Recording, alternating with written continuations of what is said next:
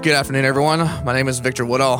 Um, I have a very interesting experience that I wanted to share with you guys. We all know love is very complex. I think everyone has a very complex uh, um, story, you know, when it comes to just love and how it operates. One experience I had, uh, I did four years in the Marine Corps shortly right after high school.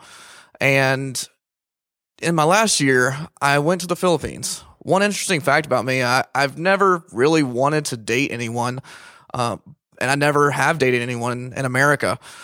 So, about my second week in the Philippines, this woman totally caught me off guard. Her personality was completely different from American society. And what she had was she had a bachelor's degree at 21.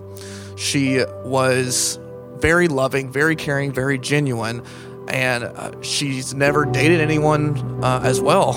And I was like, wow, that's weird.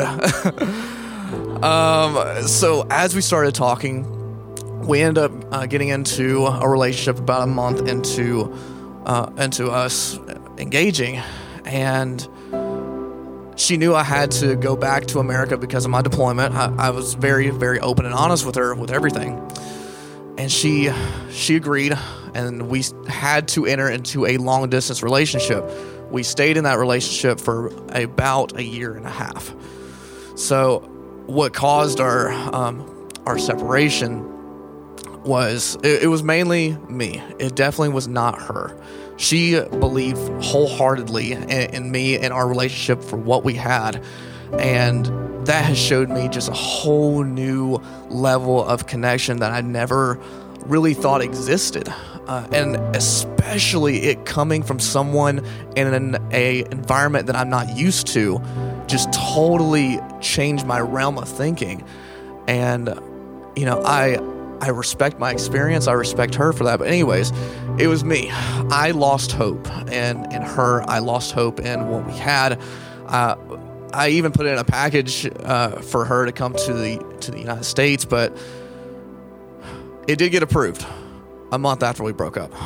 So, so um, we even with uh, with her knowing that, we still try to work things out. It just we just couldn't. But we did end on good terms, which is good because you know you want to end everything on good terms. So, with that being said, I I still I still cared for her and I just said I wanted you to be happy.